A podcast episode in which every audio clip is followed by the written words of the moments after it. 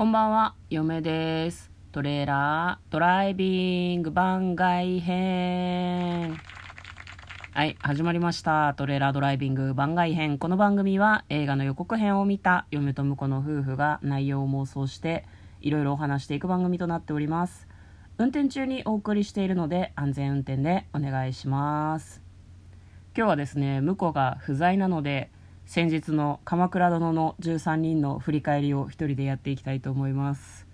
えー先日は第36回2022年9月18日公開「武士の鏡」見てます？鎌倉殿の13人。いやあのね本当なんだろうなもうさあの歴史の授業を全部大河にしたらいいんじゃないかなってすごい思う。あのさ面白いのね「鎌倉殿の13人」って。で私そんなにずっと今までその大河ドラマってずっと見続けてきたわけじゃないんだけどなんか真田丸とかなんかあと直虎とかも私は面白かったんですね。なんか直虎一時期ツイッターでスイーツ大河って言われてたんだけどあれスイーツ大河ってスイーツ大河ってなんか悪口らしいんだけどなんかあんまりその人が死なないとかあの戦が起こりにくいとかそういうことを指してるらしいんだけど多分見てない人が言ってんだろうなと私は思いましたね。あれ？忘れられないえぐいシーンがたくさんありますけどね直虎って。いやただねその大河ドラマを見てるんだけどそのまあなんだろうなもともとねその日本史の授業がそんなに好きじゃなかったのね。みんな名前が似ててさあのよくわかんないんだよね。あの鎌倉幕府の辺りの話もそうよ。頼朝が出てきたりとか北条っていう名前とかあと政子とかね北条政子とか。なんか名前はちらっと出てくるんだけど前後関係とか人間関係とか全然わかんない。私頼朝と政子が夫婦だったって知らなかったもん。あの勉強してるはずだから知らなかったっていうとあの中学とかね高校とかねその先生たちがねえ教えましたけどっていう気持ちにすごいなるだろうなとは思うんだけどいやもうなんか全然覚えられなくてね今だって別に面白いから見てるだけであって覚えてはいないんだけどなんか興味を持つのに本当にちょうどいいなと思ってます。大河ドラマ。面白いしこうなんだ前も話したかもしれんけどそれぞれのこう役柄に畠山重忠とかねこう顔がくっついてくるのがすごくいいよね。声優さんじゃない。俳優さんがこう心血を注いで演じてくれているじゃないですか。やっぱりこう勉強した時にそういう知識があるのとないのとで全然違うような気がしますね。まあね日本史の授業ってそんなに長い時間とって一個の鎌倉幕府のところをずっとやるわけにいかないからね。世界のことも勉強しなきゃいけないし日本のことも全体的に勉強しなきゃいけないじゃん。しかも小学校とかはさあれじゃん。あのダイジェスト的に勉強するじゃん。地理とかさ歴史とかさ。なんかなんだ？公民？公民は公民は違うか？なんだっけ？なんかあったじゃないですか。社会科の授業にさいろいろ網羅的にやるじゃん。なんかあれ？あれって何？すごいうまい方法なのかね？その社会科の授業とかでダイジェスト版みたいにやるのってさ。なんか面白かったかな？うん。まあでも私国語の授業でやっぱり出会った作品のことは忘れられないしその短歌とか漢文とか最近全然接してないけどそういうことに触れることができたのはなんかこういろいろ文学作品とか本って面白いなって思うきっかけになったと思うのでうーんねそれに社会も理科も全部無駄ではなかったのかなとは思うんだけどうんなんかうん一個のことを深くやるみたいなのがもっともっと授業の中にあればよかったのかな。全然大河ドラマと関係ない話してるね。そうなんか別にね今私38なんだけど38歳で歴史面白いなってふんわり思えてれば別に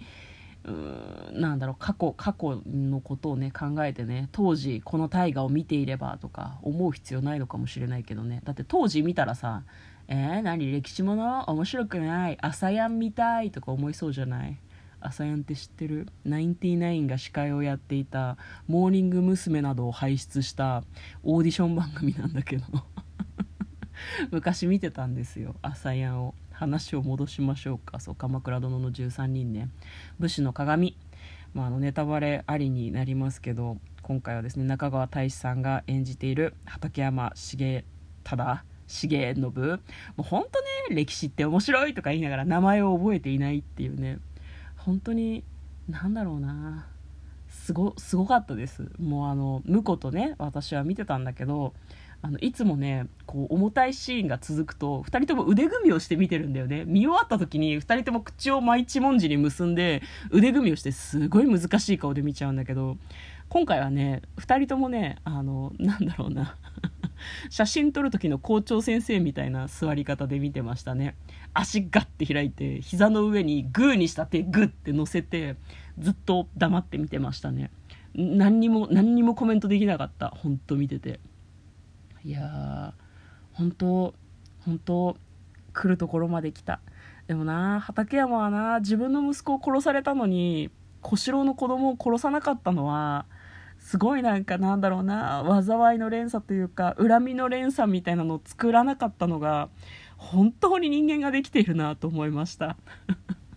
なんかねこれツイッターで見たやつなんだけどその畠山重忠がもともと治めていた土地があってその辺りっていまだに畠山っていう地名とかねすごく残ってるらしいんだけどその辺が出身の人がなんかこうツイッターに上げていた内容によるとですねおばあちゃんにいつもその畠山公はすごくかっこよくて力が強くて優しくて素晴らしい君主だったみたいに言われてていやいやいやいやおばあちゃんそもそも会ったことないだろっていうのもあるしなんかそんなはずないだろうと思ってたんだけど「鎌倉殿の13人」を見てておばあちゃん会ってたってすごい思ってるって言ってた。ほんと中川大志さんすごいよね24歳だって。やばくない？すごいななんだろうな。こう所作が美しいよね俳優さんって。美しいって